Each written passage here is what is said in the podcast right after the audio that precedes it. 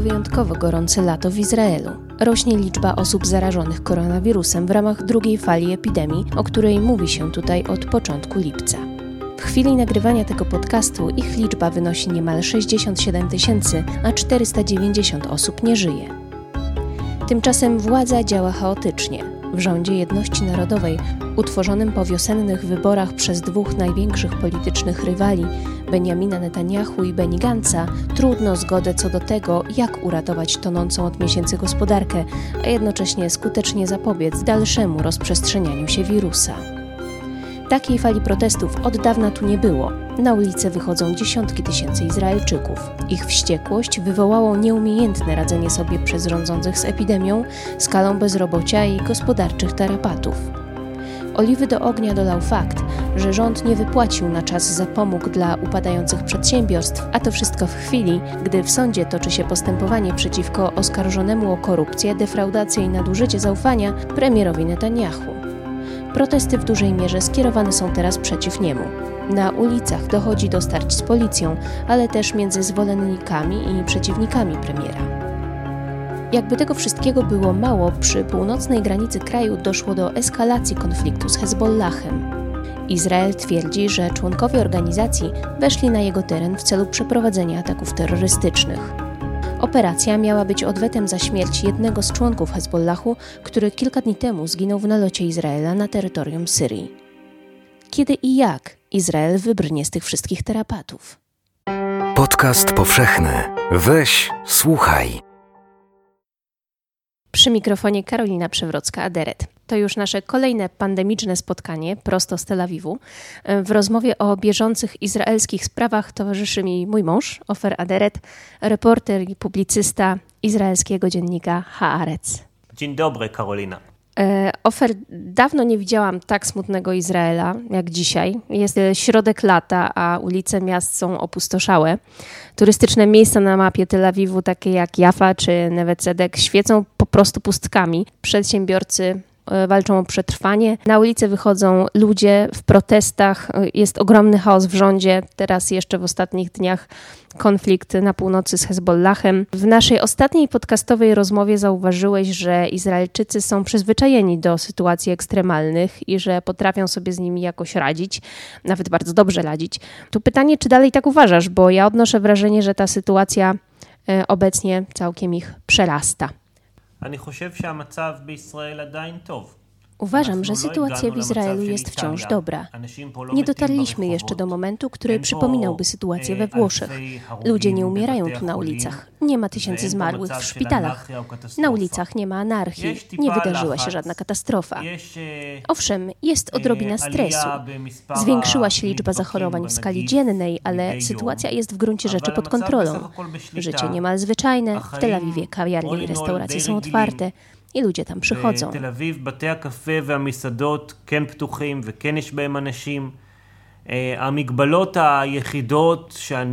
Jedyne ograniczenia, które odczuwam jako ojciec, to zakaz wchodzenia na place zabaw i to, że w weekendy ograniczona jest możliwość korzystania z restauracji, no i że jest problem z wyjazdem i z wjazdem do kraju. Ale poza tym życie toczy się dalej. Jest praca, rodzina, przyjaciele. Nie odczuwam tu wielkiego problemu. Jest rodzina, jest przyjaciele. Nie odczuwam tu wielkiego problemu. Ale oczywiście są ludzie, którzy tę sytuację przeżywają zupełnie inaczej. To około miliona, czyli około 20% mieszkańców, którzy stracili pracę i nie mogą jej odzyskać. Kolejnym problemem wynikającym z epidemii jest wiele protestów na ulicach. Do tego tematu jeszcze wrócę. Myślę, że ogólnie można powiedzieć, że Izrael stara się teraz zatrzymać drugą falę epidemii i trzeba jeszcze trochę zaczekać, by móc stwierdzić, czy mu to się udało. Ale sytuacja tutaj ogólnie rzecz biorąc jest pod kontrolą. Może nie tak dobra jak w Europie. Tam już są miejsca, które wróciły do rutyny, a życie toczy się normalnie. שם יש מקומות שכבר חזרו לשגרה והחיים שם נראים יותר נורמליים. Izrael za bardzo pospieszył się z powrotem do stanu sprzed epidemii i nie zachował potrzebnej ostrożności, ale uczymy się na błędach i próbujemy je naprawić. Gdy zaczynała się ta fala protestów, to widzieliśmy, że na ulicach pojawiali się zarówno zwolennicy, jak i przeciwnicy premiera Netanyahu. Były to osoby, które traciły pracę, które nie miały żadnych środków do życia, które naprawdę bały się o swoją e, przyszłość. I nagle w bardzo krótkim czasie te protesty zmieniły swój e, charakter. E, kim dzisiaj są protestujący na ulicach Tel Awiwu? Profil protestujących jest skomplikowany, bo to wiele różnych grup i każda z nich znajduje w tym inny interes i ma swoją agendę. Są bezrobotni, którzy niedawno stracili pracę i protestują nie tyle przeciwko Benjaminowi Netanyahu, ile przeciw obecnym działaniom rządu. Część z nich to ludzie, którzy w ostatnich wyborach głosowali na Netanyahu. To zwolennicy Likudu, prawicy, wspierający premiera z punktu widzenia ideologii i polityki. Ale w tej chwili polityka obchodzi ich najmniej. Nie mają pracy, niektórym brakuje na chleb. I wychodzą na ulicę jak każdy, kogo właśnie zwolniono i kto nie ma pieniędzy הכסף יוצא להפגין. יש קבוצה אחרת Jest osobna grupa tych, którzy stale protestują przeciw Bibiemu i teraz wykorzystują okazję, by znów wyjść na ulicę. Mówią, Bibi to porażka, jeśli chodzi o starania na rzecz pokoju. Porażka w przypadku polityki wewnętrznej, także w dziedzinie gospodarki. My nie mamy pracy, jest bezrobocie, jest problem z epidemią i zdrowiem publicznym, a więc skoro nic mu się nie udaje, czemu wciąż miałby być premierem? אז הם אומרים ש-all in all, ביבי לא מצליח בשום דבר, ובגלל זה צריך להוציא אותו. Jest osobna grupa skrajnych przeciwników premiera, przepojonych nienawiścią do niego. Mówią, że jest skorumpowany i że powinien skończyć w więzieniu. I to są ekstremiści sięgający po przemoc. Mamy też anarchistów, którzy zawsze pojawiają się na demonstracjach, bo to jest ich żywioł. Przychodzą dla samej akcji, bałaganu, dla starć z policją. Te protesty dzieją się teraz na izraelskich ulicach niemal co wieczór. Biorą w nich udział setki, a nawet tysiące ludzi. I przed domem Bibiego w Cezarei, i w Jerozolimie, i na placu Rabina w Tel Awiwie, a także w wielu innych miejscach w całym kraju. גם בכיכר רבין בתל אביב, גם במקומות אחרים ברחבי הארץ. Podczas weekendów protestujący zajmują mosty. Zrobił się z tego potężny ruch, współtworzony przez bardzo wielu ludzi. To wszystko jest ciekawe i na pewno trzeba to śledzić. Nie pamiętam protestów tak licznych i organizowanych z taką częstotliwością. בכזאת כמות ותדירות. תופעה נוספת זה אלימות. Dodatkową sprawą jest przemoc. Widzimy, że zarówno część przeciwników Bibiego stosuje siłę także względem policjantów, ale jeszcze gorzej zachowują się zwolennicy premiera, którzy sięgają po przemoc, rzucając szklanymi butelkami, pryskając gazem łzawiącym i bijąc lewicowych przeciwników. To zdarzyło się ostatniej nocy w Tel Awiwie, w weekend w Jerozolimie i w Ramat Gan. Gaz כמה מפגינים של השמאל, גם בתל אביב ממש אתמול בלילה וגם בסוף השבוע בירושלים וברמת גן. Te sytuacje bardzo martwią. Trzeba się nimi zająć, bo mogą szybko wymknąć się spod kontroli. Z historii Izraela pamiętamy, że w latach 80. lewicowy aktywista Emil Greenswijk został śmiertelnie raniony granatem podczas protestu przeciw rządowi premiera Begina i przeciw wojnie w Libanie. Sprawcą był prawicowy uczestnik kontrprotestu. Pamiętamy też oczywiście o zabójstwie premiera Rabina w 1995 roku podczas pokojowego wiecu. Premier zginął wówczas z rąk prawicowca a więc większość przemocy podczas protestów jest skierowana ze strony prawicy przeciwko demonstrantom lewicowym. W najbliższych dniach będziemy obserwowali, jak rozwija się ta sytuacja i jak policja oraz rząd zamierzają sobie z nią poradzić. ובימים הבאים אנחנו נצטרך לראות אם המצב מחמיר וממשיך ואיך המשטרה והממשלה מתכוונות לטפל בכך. Mija dzień, a premier Netanyahu ani słowem nie wypowiedział się przeciwko przemocy, która wydarzyła się poprzedniej nocy na ulicach Tel Awiwu. Nic nie powiedział, bo ludzie, którzy jej użyli, działali w jego imieniu. Na ulicach i w mediach społecznościowych niewątpliwie mamy teraz atmosferę podżegania do nienawiści i to z obu stron. Czuć ogromną nienawiść skierowaną przeciwko premierowi. Są szaleńcy, którzy wzywają nawet do jego zabójstwa. I tę samą nienawiść, o ile nie gorszą, skierowaną ze strony prawicy przeciwko lewicy, która rozlewa się po ulicach na większą skalę. A więc sytuacja jest chaotyczna. Wspominamy tutaj o Benjaminie Netanyahu e, w związku z zabójstwem premiera Rabina. To taka trochę powtórka z rozrywki, bo podobna sytuacja miała miejsce przed jego zabójstwem. To był obóz Benjamina Netanyahu, który wzywał do akcji e, przeciwko rabinowi w tamtych czasach, prawda? E, no ale wróćmy teraz do tej aktualnej sytuacji. Pandemia, która początkowo przywróciła mm, Benjamina Netanyahu do politycznego życia, e, teraz może skutecznie pozbawić go urzędu. No ale ile razy już o tym wspominaliśmy, że to koniec Benjamina Netanyahu. Być może znów tak się nie stanie. Jak myślisz, jak zakończy się ten czas dla, dla premiera? Czy będą kolejne wybory?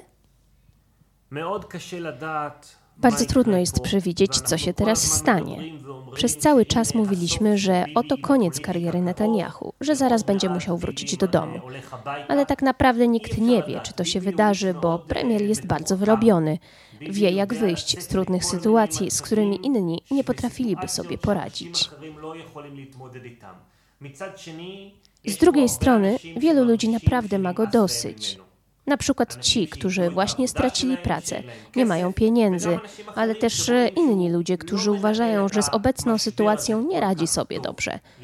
Możliwe, że znów będą wybory. Któż to wie? W tym kraju wszystko jest możliwe. A jeśli będą, to czy Bibi znów zostanie wybrany? To też jest niepewne. Chociaż przecież on tutaj jest wybierany od lat. Jego przeciwnicy nie wiedzą, jak razem współpracować. Lewica walczy ze sobą, nie umie się połączyć w jedną większą siłę polityczną. Przez cały czas tylko wewnętrzna walka. Ego rządzą w szeregach lewicy. Pytanie, czy jest w ogóle ktoś, kto mógłby Bibiego zastąpić.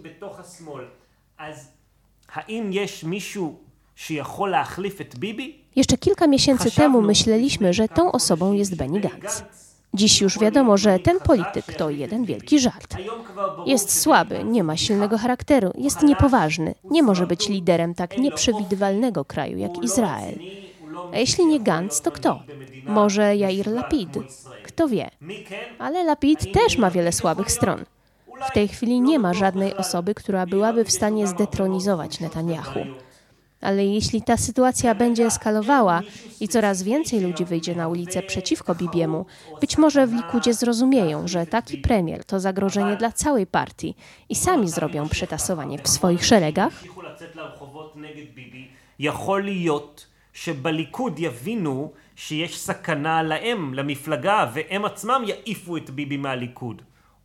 A jeśli proces sądowy Netanyahu będzie się przeciągał, w grudniu zobaczymy kolejną jego odsłonę, być może Bibi sam zrezygnuje, bo ciężko mu będzie radzić sobie zarówno z polityką, jak i z procesem? Może będzie musiał na czas procesu zrobić sobie przerwę?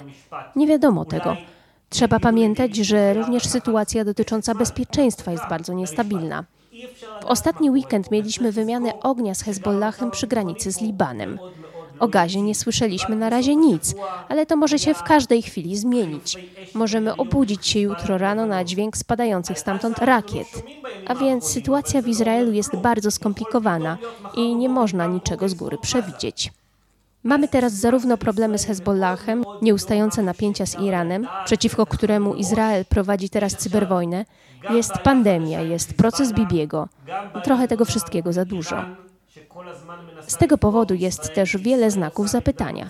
Dziś nie jesteśmy w stanie stwierdzić, co się stanie dalej. Jak to zwykle w Izraelu, co wieczór czekamy na telewizyjne wiadomości, by dowiedzieć się, co zdarzy się jutro. אז אנחנו לא יודעים מה יקרה, וכמו תמיד בישראל, פשוט מחכים לראות מה יהיה בחדשות הבאות בטלוויזיה, כדי לדעת לאן הולכים מכאן. Wróćmy jeszcze na chwilę do samej pandemii, bo Izrael od początku lipca właściwie znajduje się już w drugiej fali epidemii e, koronawirusa. Mm, myślę, że to dla słuchaczy w Polsce może być ciekawe, w jaki sposób do tego doszło i właściwie dlaczego Izrael, mimo tego, że w pierwszej fali poradził sobie tak fantastycznie mm, i tak szybko z, z tej fali wyszedł, w tej chwili nie potrafi podjąć żadnej konkretnej decyzji. To wszystko, co dzieje się obecnie w, w rządzie, jest, jest ogromnie chaotyczne, jak sam wspomniałeś. Jak myślisz, jaka może być lekcja z tej całej sytuacji dla, dla Polski, która jeszcze w tą drugą falę nie weszła? Czego Polska może nauczyć się z tej historii Izraela? Jakich błędów nie powtórzyć?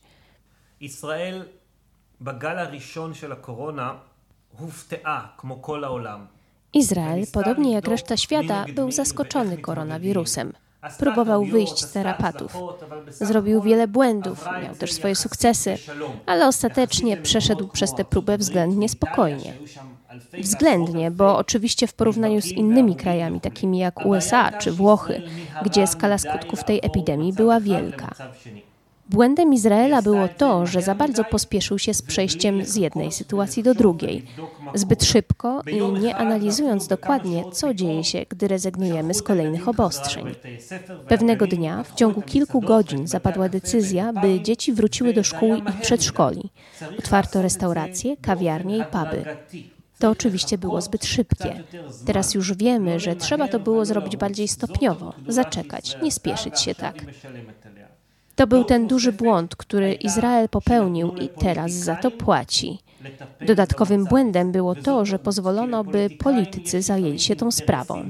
Tego oczywiście nie powinno się robić, bo politycy mają swoje interesy polityczne, które nie zawsze współgrają z interesami całego społeczeństwa. Na przykład politycy ultraortodoksyjni chcą jak najszybciej otworzyć synagogi, bo ich wyborcy chcą do nich chodzić na modlitwy. Z kolei politycy będący blisko ze światem biznesu chcą szybko otwierać restauracje, baseny, siłownie, bo to jest ich sprawa. Trzeba powierzyć ten projekt w ręce kogoś, kto nie jest politykiem. I to był błąd, który Izrael naprawił dopiero teraz. Właśnie powołał osobę odpowiedzialną za dalszy plan dotyczący epidemii, profesora ze szpitala Ichilov w Tel Awiwie.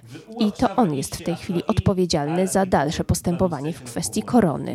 Tego wcześniej nie było. Poza tym jest wiele błędów i porażek związanych z tym, że społeczeństwo nie wiedziało w końcu, czego się od niego oczekuje. Codziennie mówiono mu co innego. Jednego dnia nie można było iść na plażę, a następnego dnia można było pójść na plażę. Nie wolno było robić ślubów dla 200 osób, ale można było zrobić wydarzenie dla 300 osób. Ustalenia co do tego, co wolno, a czego nie wolno, były chaotyczne.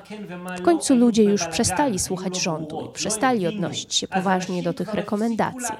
Również przykład, który poszedł z góry, także ze strony członków rządu czy premiera, nie był najlepszy. Na przykład minister zdrowia poszedł na urodziny swojej żony na imprezę z dwudziestoma osobami tego samego wieczoru, gdy w mediach przypominał, że jest epidemia i że trzeba trzymać społeczny dystans. A więc jeśli ministra zdrowia, który powinien świecić przykładem, nie obchodzą te zalecenia, to co mają powiedzieć zwykli ludzie na ulicy? Prezydent Izraela, Rivlin, który jest lubianym politykiem, świętował razem z córką, która z nim na co dzień nie mieszka. W tym samym czasie apelowano do rodzin, by się nie spotykały. Mówiono, że nie wolno świętować razem. Tak samo postąpił Netanyahu. Spotkał się z synami, z których jeden nie mieszka z nimi w domu, choć oficjalnie nie wolno było tego robić. Ludzie zobaczyli, że politykom nie zależy, więc sami również zaczęli ignorować zalecenia. A więc mieliśmy problem z rozeznaniem, co właściwie wolno, a czego nie, a także z osobistym przykładem. Teraz trzeba to wszystko naprawić i przywrócić społeczeństwu wiarę w polityków, w rządzących, żeby wiedziało, że to, co się mówi, to prawda i że trzeba zaufać liderom, którzy są odpowiedzialni za te ustalenia. היה פה בלגן של מה מותר ומה אסור ובלגן של דוגמה אישית. ועכשיו צריך לתקן את זה ולנסות להחזיר לציבור את האמון בפוליטיקאים ובמנהיגים ובהנחיות, כדי שהציבור יאמין שמה שאומרים לו זה נכון ושאפשר לסמוך על המנהיגים שקובעים את המדיניות הזאת. A w międzyczasie mieszkańcy Izraela muszą sobie jakoś radzić z tą pandemią sami, brać odpowiedzialność za siebie, przestrzegając podstawowych zasad. Pozdrawiamy bardzo serdecznie z Tel Awiwu, podcast powszechny Karolina Przewrocka-Deret i Ofela Deret. Dziękuję za uwagę i do usłyszenia już wkrótce. Podcast powszechny. Weź, słuchaj. Jeśli słuchają nas Państwo w Spotify albo w Apple Podcast, zasubskrybujcie nasz kanał. Jesteśmy też w Google Podcast i w aplikacji Lekton oraz na www.tygodnikpowszechny.pl/podcast. Muzyka Rafael Krux, Dramatic Marimba, Film Music.io.